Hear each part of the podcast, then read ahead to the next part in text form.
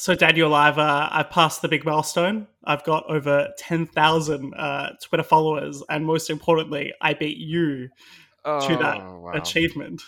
This was your your surprise intro that you weren't going to tell me, so I, I could react spontaneously. Congratulations, buddy! I'm so I'm so happy for you. Of course, Benjamin is very online and puts us all to shame by his his twenty six thousand follow account. Yeah, I mean, I, you're, you're correct. I do have a, a lot more followers than you, Matthew.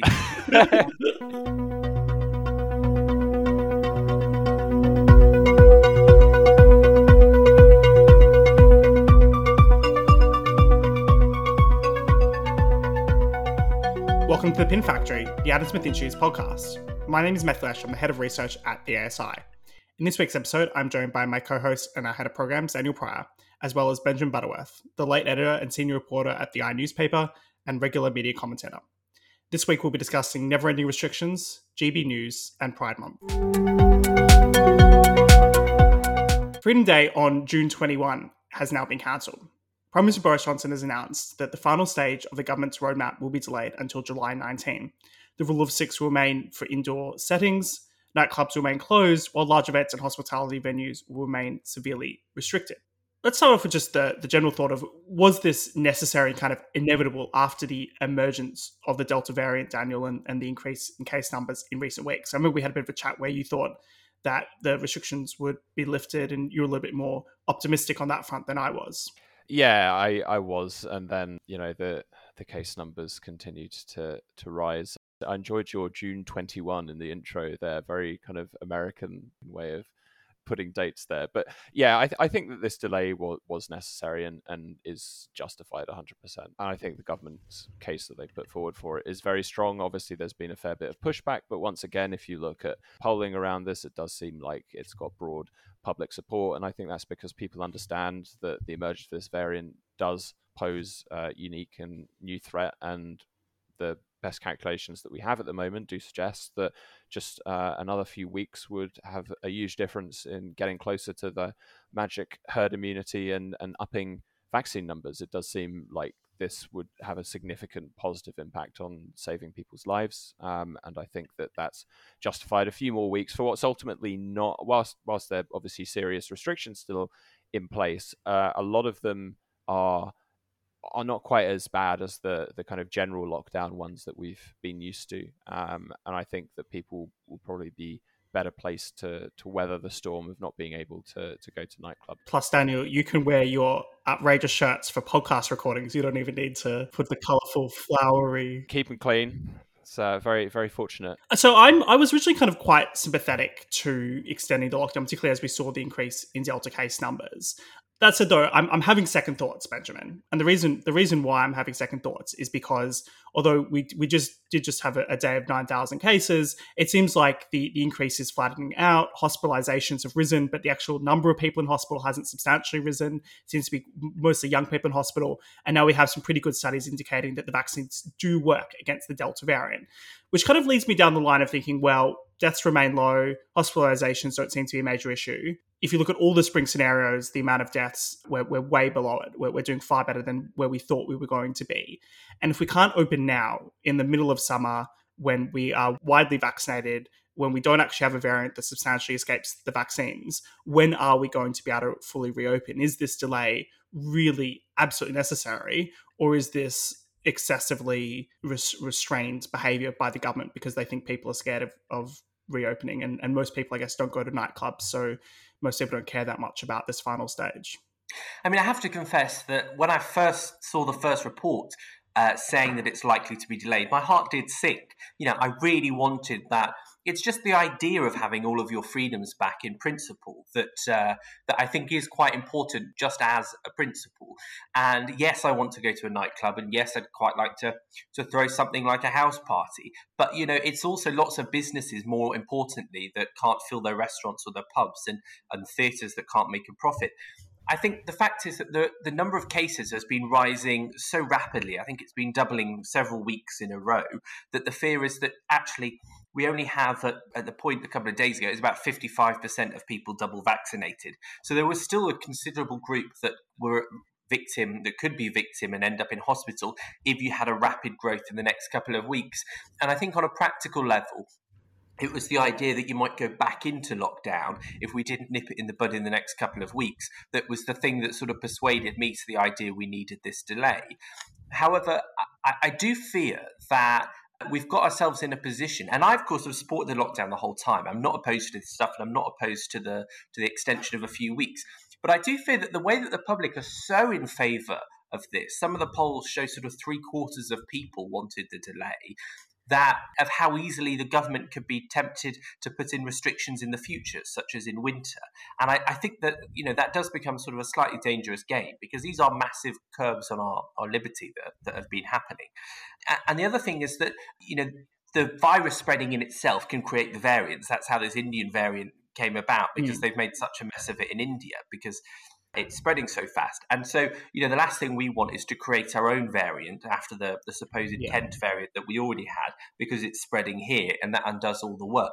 So I do think there's a logic for keeping it, but um, but it, but it's remarkable that the extent of public support, and I wonder how that will be used again, maybe in the winter. Yeah, I, I think there's there's quite a fascinating question. So the cases aren't actually doubling every week; they, have gone up about thirty percent in the last couple of weeks, which is still a quite substantial amount. And you continue on that growth path, exponential growth curve, and it's quite worrying. At the same time, um, hospitalizations have been increasing, but if you if you dive into the dashboard, you can look more specifically at the amount of patients in hospital, and we basically the lowest number it got to was around 900 people in hospital at the end of May, and now we're up at about 11 1200 so it's not a real substantial increase over the last three four weeks of people in hospital and that's kind of the period you'd expect. Now that might change but it seems like more people are being admitted to hospital but those people are quite young. They're probably getting a bit of oxygen treatment um, and then being sent home. So the number of people dying at the moment isn't that high. I think the best case the government can make is well, give us a few more weeks to finish off the vaccination, particularly of the people in their kind of 40s and 50s who need need to get their second jabs, as well as a couple weeks to get that full protection to really dampen down the spread of the virus over this period. But yeah, I think I think that's right. That, that I'd like to see a lot more from the government in terms of what is the goal here, what are the next steps, where are we going. Yeah, but also the thing about the let's get the rest of the vaccines done is that, of course, we are ahead of the schedule considerably mm. on the number of vaccines being administered, and the vaccines are more effective. And so, a question I couldn't help but think was was it always slightly dubious plan? Were they not telling us what they actually intended to do in the first place? Because we're in a better position than expected in terms of vaccines and the efficacy of those vaccines.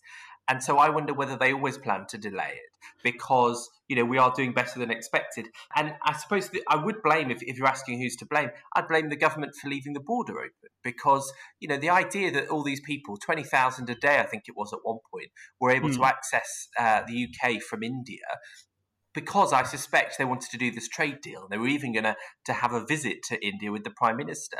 I think it was complete political incompetence that that undid a lot of the work when everything else was going so much better. So we just kept making the same mistakes again and again on the border, didn't we? We made it the start of last year, we made it the middle of last year, and then we made it by not closing the borders to India again. Do we never learn?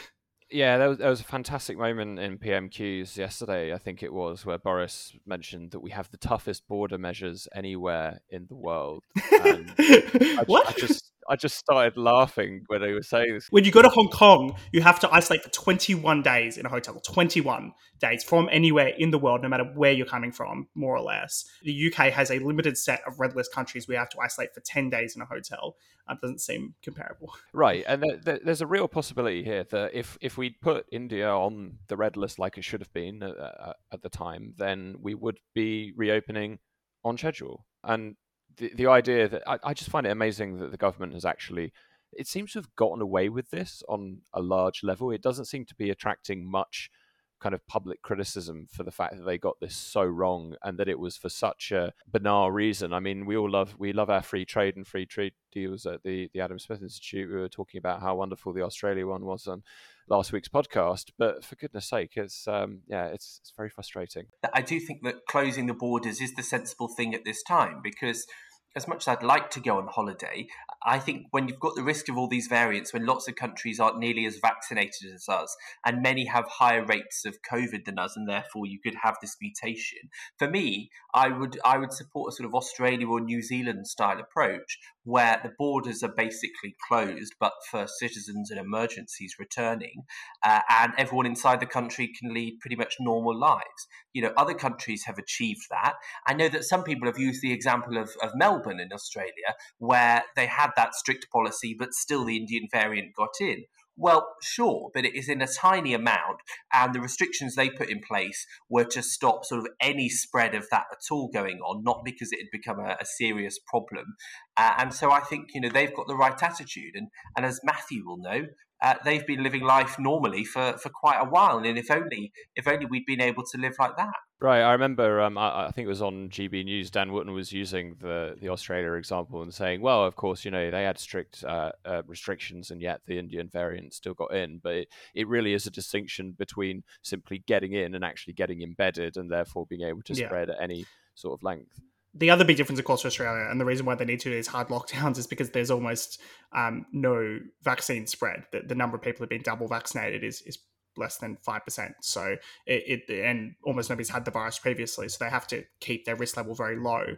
Whilst the UK could, could shut borders, allow a very limited amount of spread. And I think you're right, fundamentally right that we are in a danger zone at the moment in the UK with these new variants, not necessarily the Delta variant, which which doesn't seem to escape vaccines substantially, but future variants develop and arrive into the UK that, that do escape vaccines and keep and will spread around quite rapidly because we have vaccinated so many people. But just kind of one last thought on the, the vaccine front in terms of where we are in the rollout. So the UK's speed of vaccine rollout uh, has really very much peaked in March, and it's been pretty kind of substantial but stagnant since then. And a lot of other countries are now vaccinating more people every day than, than the UK. Places like that we used to make fun of, like France and Germany, are doing more daily vaccinations per capita. And Canada, despite their limited supply because of the US ban, has now vaccinated more people as a proportion of their population overall.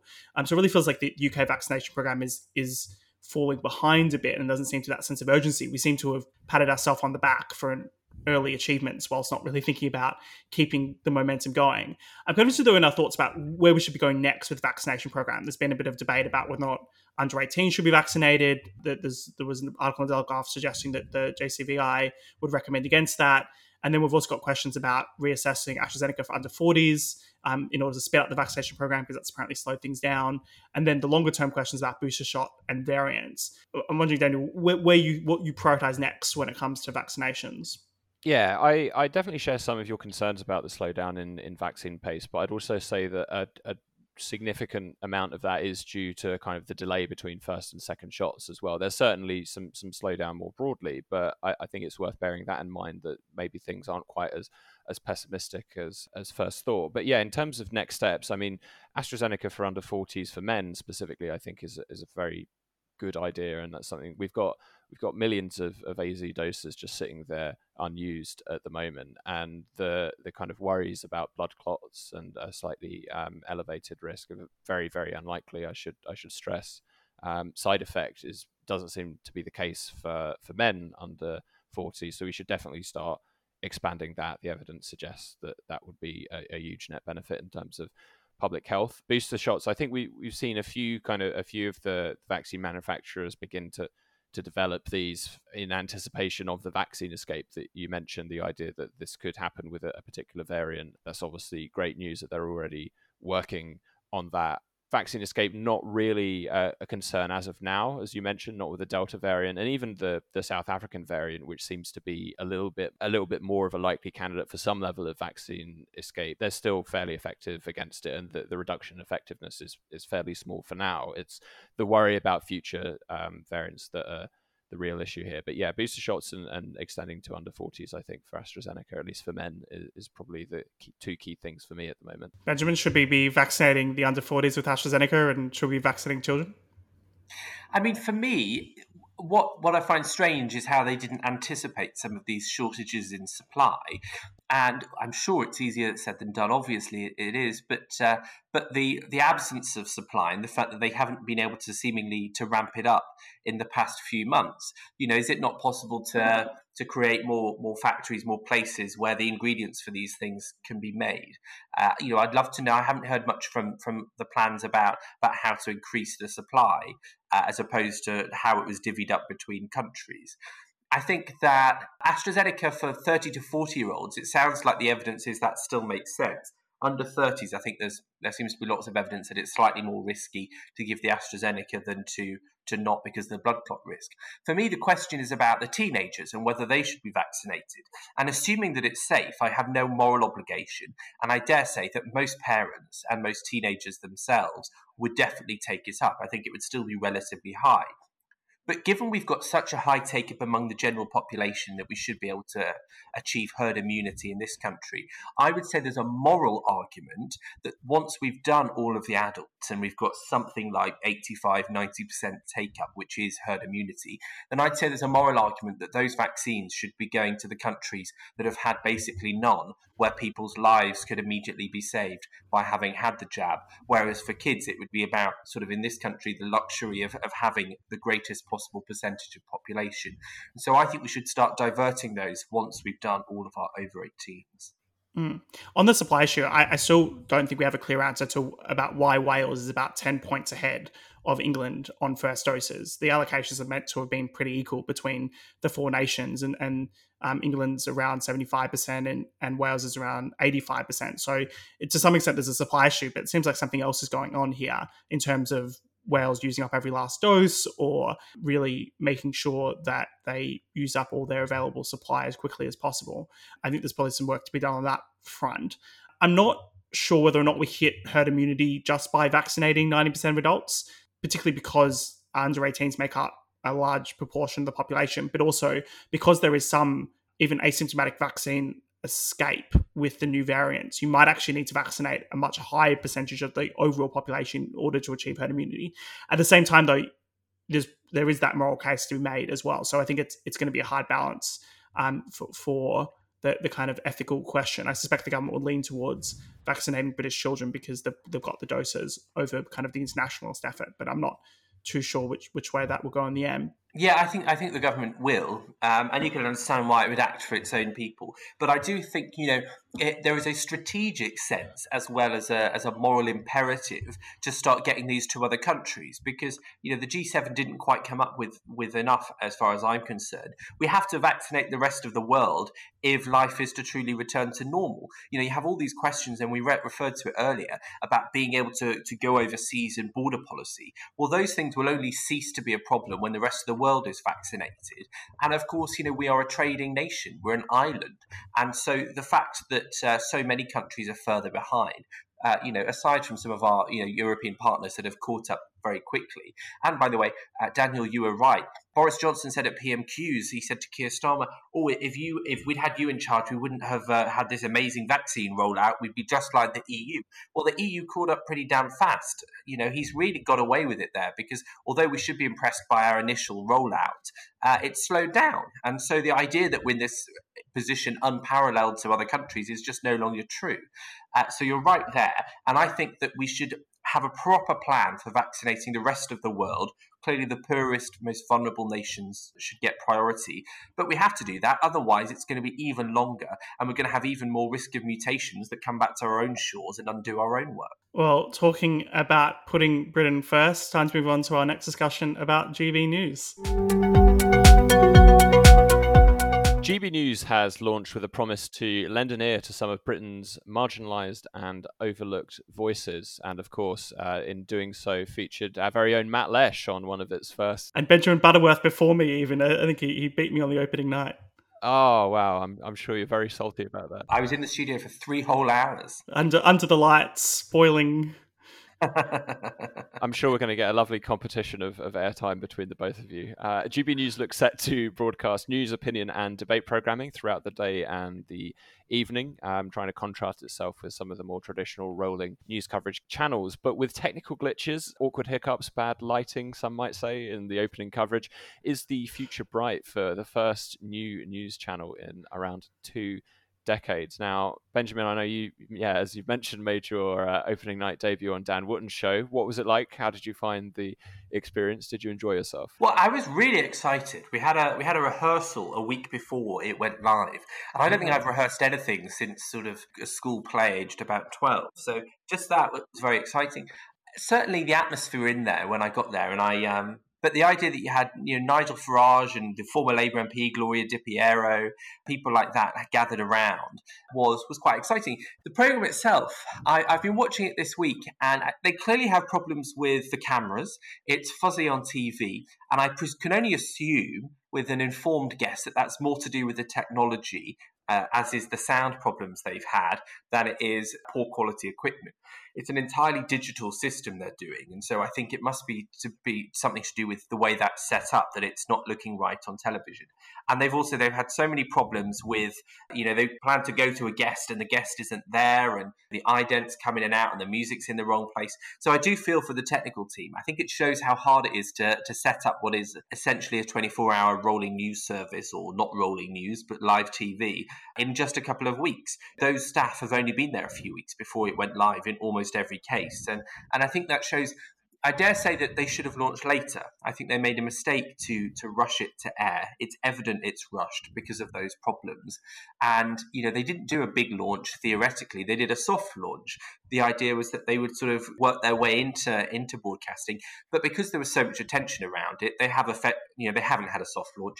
Uh, mm. You know, I've spoken to people in the last week that um, that aren't media hacks or, or politics obsessives, and they knew what GB News was. So I think it's had huge attention, and it probably would have been wise to to wait to launch and to have a, a, more polished product. I think that the thing for me is that I don't really have anything to compare it to in terms of a major news channel launching. So I don't know whether 20 years ago or you know when the the ones that we're used to watching did first launch, whether or not they had the same sort of teething problems. I imagine that they probably did. I highly doubt it. No? You know, I, I, don't say this for the sake of being unkind to them because it's so difficult, but like the extent of problems, you know, the fact that, for example, mm. and this terrifies me, that there have been several examples where during ad breaks, or rather during when there's meant to be sort of the program ident playing on, on camera, the, the microphones are still broadcasting. I mean, stuff like that is, is my idea of absolutely terrifying because I, I don't know Matthew's like this, but the amount I gossip when I'm in a TV or radio studio. The idea that that be broadcast to the nation is is pretty scary. Maybe this is a good reminder for you, Benjamin, to uh, when there's a microphone in front of you, not say anything uh, too controversial because it could always be recorded. I was going to say it's like Gordon Brown at the 2010 general election when he uh, referred to a bigoted woman because he'd left his microphone on after a meet and greet with the public and that was the great fail of that general election. I, I, must avoid calling anybody a bigoted woman while I'm on air. well, speaking of saying controversial things in front of a microphone, and yes, Matthew, I can do segues too. Uh, yeah, I noticed that you obviously came on on the second day of programming to uh, commit the heinous crime of defending free trade and specifically the mm. Australia UK free trade deal. How did that go? Did you enjoy yourself? Look, it was it was interesting experience. It was it was very last moment. I, I had about hmm. fifteen mm. minutes to get ready, and I'd, I'd, just been at the gym, so it was a, it was a very quick shower and, and doing my hair and, and trying to look respectable. Um, I did have the, the fascinating experience that when you're waiting to go to air during the ad break, you can you can also hear what the presenters are saying, and a gentleman relieving himself that that came through as I was waiting uh, at that moment. It was quite an interesting experience. At least it didn't go out live, I suppose. Uh, it was it was only to, to poor me, wow. as I would say. I mean, I, I, thought so. I was on with um, Colin Brazier and Mercy Muroki, and it was it was a kind of a good, pretty good chat. They they weren't um, sycophantic. Uh, in any sense, I think Colin Brazier actually asked me some quite tough questions about supply chain security when it comes to, to free trade. Is that still a good idea? Um, gave me an opportunity to answer that, and and it would seem like quite a kind of serious affair. More watching the show, I think I agree with Benjamin. I, I watched the opening night and it, it, did seem a bit unpolished. And I think they made a fundamental mistake not putting Andrew Neil to his best in the opening hour. They, they did this um, interviews with the, the, other presenters across all the shows, and I thought that was a bit boring and dry. And, and they should have used what they had um, last night, which was this major interview with Rishi, uh, a, a, big set piece interview set Andrew Neil at his best and what he's really good at doing, which is is those thorough um, surgical interviews with people, and that would have been far better television. Dan Show I thought was a little bit more entertaining, and I, I thought you did a, a, great job, Benjamin, as the, the, the one person on the panel expressing contrary opinions, uh, and and that was a little bit more entertaining. Some of it was I thought a bit strange, like the, the body language expert uh, and the the royal segment, and this is it's a little bit Dan Wootton, isn't it? And it's kind of entertaining and a bit of a mix between you know the Sun and serious Television. So I guess it's, it is what it is, even if it's not always necessarily for me. Yeah, I have to say I've been watching it since, and I've watched Dan Wootton's um, Tonight Live program the last couple of nights. and it is actually really watchable. And mm. and there is no doubt that I, don't think this of all the channel because I've I've watched bits of most of pro, most of their programs now, but I think the Tonight Live with Dan Wootton is different to what you would see certainly on a news channel and comparatively to most other sort of political talk shows, as you might put it, uh, because it, has got a variety of topics, but also he's got this sort of aggression, might be an unfair term, but this sort of almost pantomime character that he has on, on, on TV. And actually, last night I was watching their, their their version of a paper review. They call it a media buzz. It's not just about stories that day; it's about sort of stories that have been lingering around.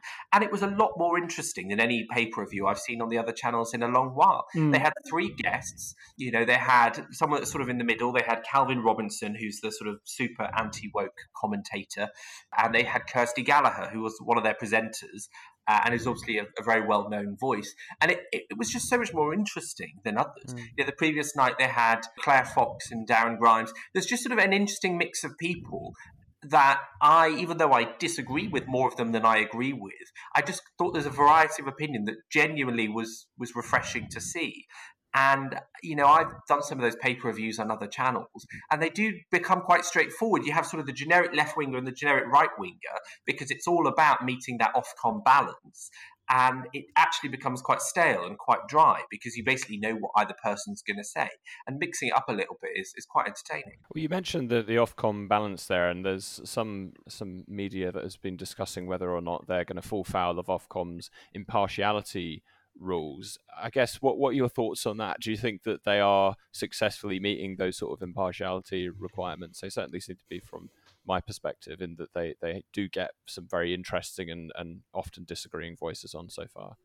Yeah, I mean, look, I think I am the Ofcom balance uh, when I turned up on launch night. Congratulations! but um, but do you know what? There there are Ofcom doesn't have impartiality rules. It's a myth. What it has is a requirement of balance. So, you know, you don't have to have, in inverted commas, both sides of the argument. What you have to have is a variety of opinions.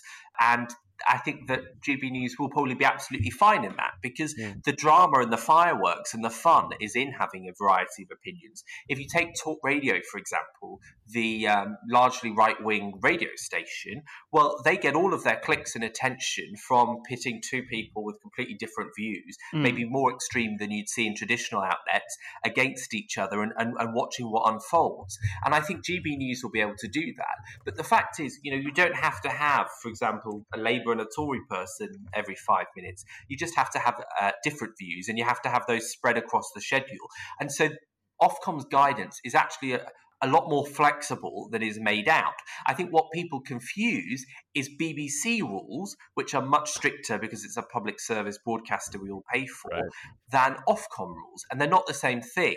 And what you've seen in traditional outlets is that they basically broadcast along the BBC rules rather than the flexibility they have within the general guide. Mm. I, I, think there's the other uh, key element of the rules as well is that it's about having that variety of perspectives, but also being very challenging and asking critical questions and rebutting different opinions. So as long as the, the presenters, even if they are presenting their own views, as long as they challenge other people constantly and they're being challenged as well, it kind of ticks the box of of not just being kind of a propaganda network and being you can still be kind of partisan without necessarily breaking the, the broadcasting code.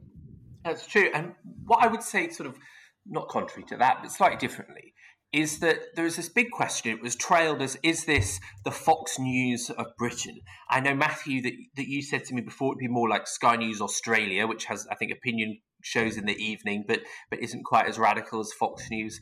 After watching it for this first week, I can't help but think it's it's really not Fox News at all.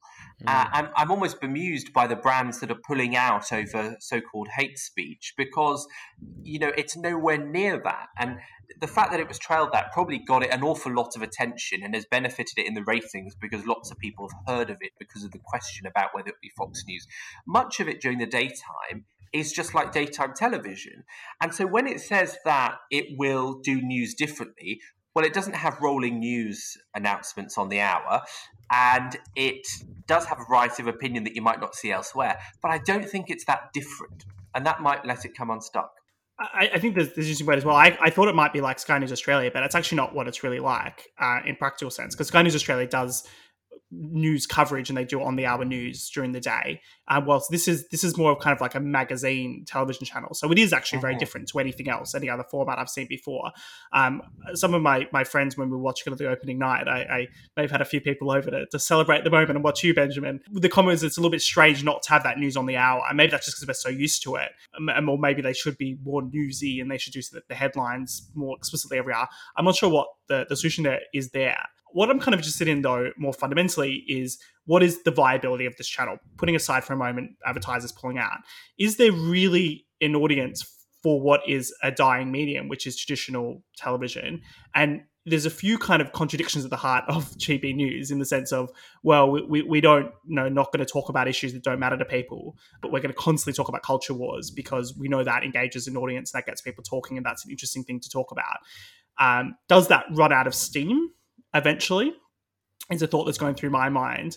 Another thought that's going through my mind, if the other focus is on all this regional coverage, and they've got a, a very, they're very keen to highlight this, particularly in the opening days, that they have these reporters all over the country at providing local news is that actually something that's going to resonate with people? Of course, your local news resonates with you, but does local news to another part of the country resonate with you in the same way? When you're only getting like a little smither of your local news, but you're getting 90% of the local news is something that really doesn't have that much relevance to you. And that's why local news is, is traditionally broadcast by the BBC on local news radio or local news bulletins rather than as a national effort. So in terms of what the channel's trying to do, is is that something that is going to work in the longer run, or is it is it kind of everyone gets very excited about it. Launch gets a lot of attention because it's like the anti woke, culturally conservative TV channel, and then in the end, people just kind of stop watching it and they can't make any money, so it goes bust.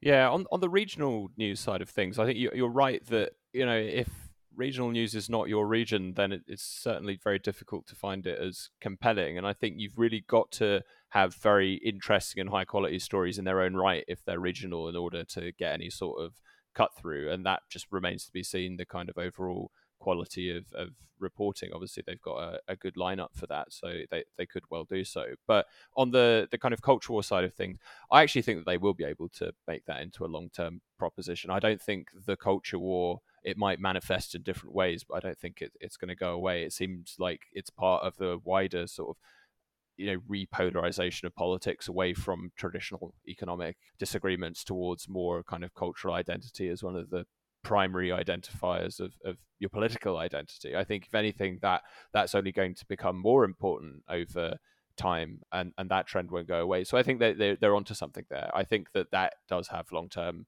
viability, even if it's not some. I, I wish that there wasn't as much of a focus on it myself personally. I think that they're right to to suspect that there will be into the future. I mean, the question really is about scale. So, are most people sat at home worrying about England footballers taking the knee or you know transgender people and where they use the bathroom? No, most people aren't, and polling shows that. In fact, more often than not, polling shows that more people agree with these things than than disagree. But the question is, is there enough people that will tune into it? Now, TV news channels get typically about 100,000 viewers at any given time. Uh, so that's really a much smaller than any main channels. Uh, it's more like the kind of numbers that a radio station might get, even maybe a local radio station at times. And so, are there enough of those people that it would keep a core audience going on those questions? Yes, I think there is, and that's why, for example, they constantly, you know, top Twitter and get loads of clicks on websites because relative to the scale of a TV news channel, there are enough people that are super interested in those questions. I think that it will be able to survive for a while because of the cultural questions. I think there's suggestions from some of the investors that they're as much interested in influence as making a profit. If you look at Fox News in the US, it didn't make a profit for the first five years, and it's easier to be a, a commercial station over there than it is here. So I suspect they don't have any quick expectations of money coming back. What I'd also say is that I'm not sure if it has the guts yet to be as radical on those culture war questions as it might need to be to get that audience. It's not like talk radio, for example. It's maybe not even like LBC. It's been quite soft at the moment, and I wonder whether that's because of anxiety about. Um, about advertisers and about the initial response, and whether it's going to sort of tiptoe into these questions rather than go full throttled into being a cultural questioning station. Well, let, us finish off on that advertising issue because I, I agree. It certainly seems like they're going a lot softer than some of the other media alternatives that are already operating in this sort of space and trying to appeal to that audience. Nonetheless, they're getting an awful lot of very negative feedback on on the social medias and uh, and getting basically cancelled by or, or attempted cancelled by a, a lot of people that are you know concerned with advertisers working with them and you know you've already seen plenty of advertisers pull out or they, they've waited to see for the content and then after seeing the content i think it's even more egregious they've pulled out even though the content itself is very far away from i think what its critics would would suggest that it is. Is this something that we need to worry about from a freedom of speech perspective uh, or is this just you know market mechanisms at work and a sort of feedback mechanism for what people don't want to see on their tv I, I think it is a little bit disappointing uh, to see companies so quick to to jump to judgments and and effectively try to in, in many ways I think effectively virtue signal to their audiences on Twitter. I doubt their broader audiences have any clue or, or care whatsoever, and therefore pull advertising. Um, I have seen some of the free speech brigade saying, "Hope not hate must stop their campaign against GB News, and they should no longer have this free speech." And it seems quite contradictory to me that if people on the right are going to complain about being censored, they then some of them are calling for censorship of um, somebody expressing alternative opinion. That seems absurd to me. Uh, if private companies don't want to advertise on GB News, that's a matter for them. That's that's not a matter for the state or the matter for for you or I. If you don't want to buy from IKEA because they won't advertise on GB News, you can choose to make that decision as well. Uh, it, it, it seems like I'd prefer we we didn't mix up politics with with corporates as much as we are. But if if they are to do so, I, I, don't think we should be doing anything to stop them. And I don't see this as a free speech issue. It is their commercial right to decide where they do and don't advertise. I mean, actually, I completely agree with Matthew that ultimately these companies are entitled to not want to be associated, uh, just like consumers are.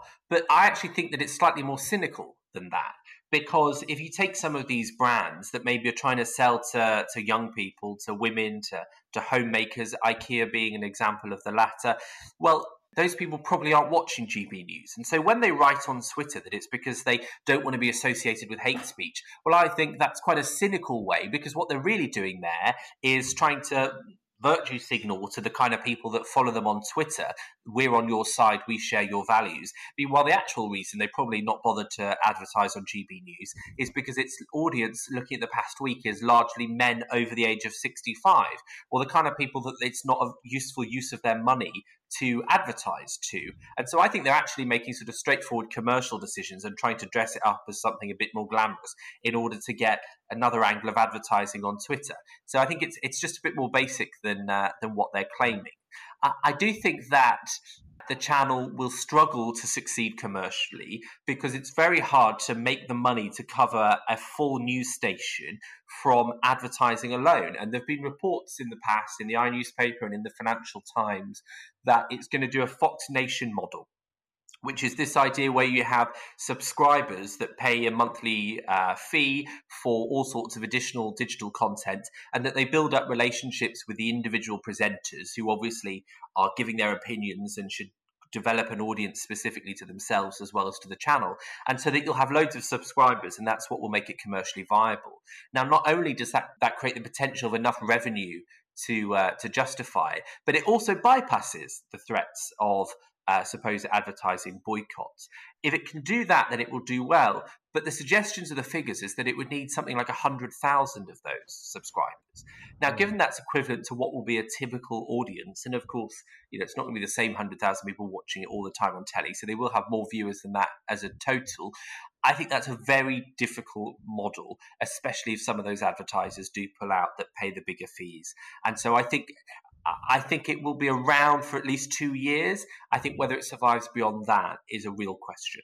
Just before we move on, one of the interesting things you, you brought up there, Matthew, was the kind of pushback from some of the pro free speech uh, brigade on Twitter when it came to some of these advertisers pulling out. And for me, it seemed to be of a magnitude a lot higher than I've seen previous um, sort of similar situations. People being very clear and getting a lot of support that, well, you know, I'm a Octopus Energy or an IKEA customer for X many years, and you know this is ridiculous. And to be honest, I think that that might make some of the other firms think again. Now, obviously, there's the, the more cynical kind of audience considerations there as well about well, it doesn't really matter if someone in IKEA's mentions is saying I've been a loyal customer and I'm pulling out if, in fact, they're not a loyal customer and uh, they're uh, man over 65, for example, that's maybe shopped in IKEA once or twice in their life. But the broader kind of, I think that the PR messaging behind this isn't quite as clear cut of a win as it has been in other sort of situations where advertisers have pulled out of channels. And that sort of feedback mechanism seems to be uh, becoming a little bit different um, to what it has been in, in the past. But to move on to our final section of the podcast, it's time to talk about all things Pride Month. Dust off your glitter. It's LGBT Pride Month. This marks 52 years since the Stonewall riots when the gay community in New York spontaneously demonstrated in response to a police raid of a gay bar. Uh, Benjamin, these days we're more likely to see police marching in a pride parade than harassing gay bars, uh, along with major corporations who have embraced their LGBT employees, or perhaps uh, you could argue more cynically decided to get involved with Pride Month based on our conversation in the previous section. Is homophobia uh, largely an issue from a bygone era, or is this something that we should still be extremely concerned about as a major phenomenon? I mean, look, first of all, I think it's great that, uh, in my opinion, and this is controversial to some, I think it's great that police march in pride. And I think that is a, a real indication of progress. And I want them to be on the right side. And, and the vast majority of police uh, do a good job of dealing with things like hate crimes.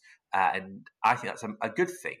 The question about sort of at whether homophobia is gone. Well, I remember there's a poll just a, a, couple of years ago for Pink News when I worked at that website that found that about a fifth of people still think it's wrong to be gay. Now, they're going to overwhelmingly be people who are over 65. I suspect if you were to break that down by age group, you'd find, you know, under 35s, it would be a tiny, tiny percentage, thank goodness. And so, you know, people of, of our sort of generation are unlikely to come across those views or to be the victim of it uh, by our own peers, which I think can create a big difference. Also, it changes a lot about where you are in the country. You know, if you live in a big city like London, for example, then in many aspects, you could lead your lives without coming across any of these uh, views. But if you go to some rural areas, if you go to certain parts of London where it's more common, for example, Tower Hamlets, uh, then you might be more inclined to do it. So I think it depends a lot on age and on geography about whether you come up against these. For me, the thing about pride that I really like, and I'm back home in, in Cheshire at the village I grew up in, and I went into pardon me, I went into Waitrose the yesterday, and it had a big sign with pride flag in the background, and then it had writing on it about the importance of being yourself and LGBT uh, acceptance, and there were little trans flags and bisexual flags at the checkouts. Now, I never saw something like that growing up. This is, mm. You know, not an area I have a reason to think is full of bigots, but it's still a, a, sort of, you know, a village in the countryside. It's the kind of place where a big company like Waitrose could easily not put that sign up. You know, if you live in London as as we do, you see these things all the time at the moment in supermarkets and big companies. They have these adverts in the window. Think nothing of it. I was so impressed to see that at my local Waitrose in the countryside because that's the kind of place where it can actually normalize this stuff and the visibility of it. And for me, that showed the power of corporations taking on things like pride. And, uh, you know, I know many people, many fellow LGBT activists don't share this view, but I think that can do genuine help. Yeah, I, I, tend to have two minds on this. On the one hand, I think it is a sign of how much progress has been made, particularly amongst Western countries um, when it comes to LGBT rights. Uh, the the extent to which you can look at the World Values Survey and just see over a very rapid period of time, it's looking 30, 40 years, uh, a decrease in homophobic attitudes to where even if they do exist, people certainly aren't willing to say it on a survey or express them in public um, is quite an extraordinary level of achievement. That doesn't mean homophobia doesn't exist or or that there's not bigotry still out there, but the extent of progress that we've made is something I think very important to acknowledge. Whilst also thinking about places where there's been a little bit of backstepping. I think in some of Eastern European countries, there's been a kind of populist backlash against LGBT rights, as well as a lot of places where uh, it is still illegal to be a homosexual, uh, where a homosexual act can lead to the death penalty, um, particularly across Africa and the Middle East. So I think that's something to keep in our mind. On the particular corporate point, again, I get two minds. On the one hand, I think it is a sign of the progress we've made, and it reflects that, and the fact that companies want to attach themselves to this, both for the purposes of their staff and to attract customers, and the fact that it's kind of cool. Um, on the other hand, though, to be a little bit of a, a, cynic, there's a clear kind of corporate reason for this. They're, not they're not doing it out of the goodness of their hearts. Obviously, they're, doing it because they think signaling this is something positive for their customers.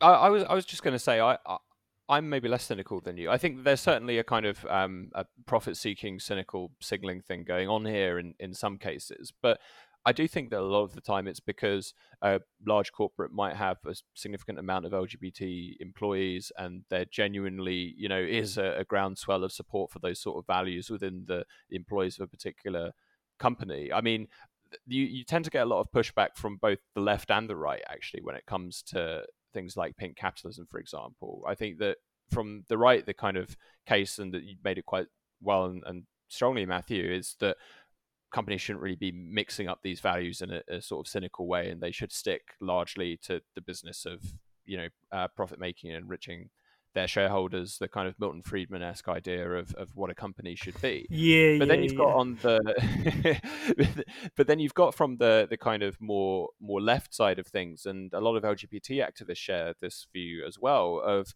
well, actually, maybe BAE systems, for example, is bad for, for marching during Pride with, with Pride flags, and they should be, you know, they're, they're kind of white, trying to whitewash some negative corporate activities with the language of LGBT acceptance. And I'm wondering, from your perspective, Benjamin, whether this kind of, I, I'd say, support for for pink capitalism more more broadly, and the Waitrose example is a very good one. Does that extend across the board, or are there kind of exceptions that you'd make for where you think certain companies maybe are doing it in a more cynical uh, way?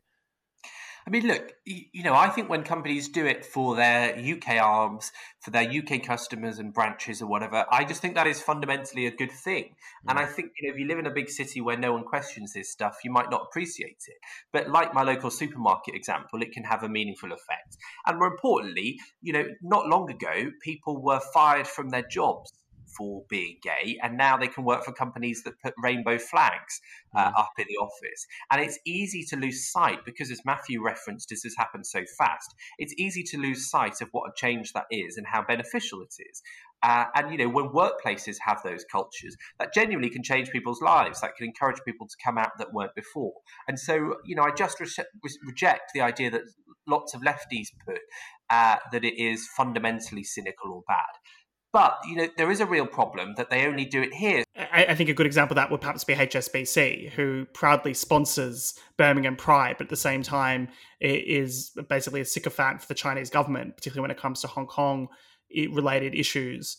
Uh, and that certainly has a, a, big impact on the LGBT community in a place where um, there isn't particularly strong protections for, for, gay rights. It seems like a complete human rights contradiction. And I think the gay community then has to ask itself a tough question: Do we want to take money from HSBC in the knowledge that they are not particularly consistent in terms of protecting human rights? Yeah, I remember from my uh, my tweeting and, and love of F1 that I saw Mercedes, the F1 team, had, had, changed to rainbow flags and everywhere except the Middle East in a similar sort of case, and there was a big backlash from the the Formula One community about that.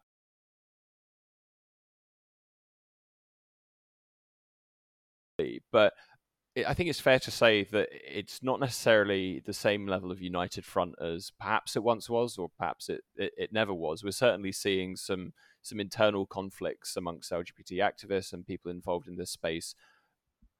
Uh, but on that note, I think it's time to come to an end for this episode of the Pin Factory podcast, which you've been listening to from the Adam Smith Institute. My name is Daniel Pryor. I'm our head of programs, and today I've been joined by our co host, uh, our head of research, Matthew Lesh, and our special guest, Benjamin Butterworth, the late editor and senior reporter at the i newspaper, uh, as well as a media commentator. If you like what you've heard, then please do uh, like us and subscribe to us on your chosen podcast provider. And we will see you next week for more political, economic, philosophical, and banter analysis. Thank you very much for listening.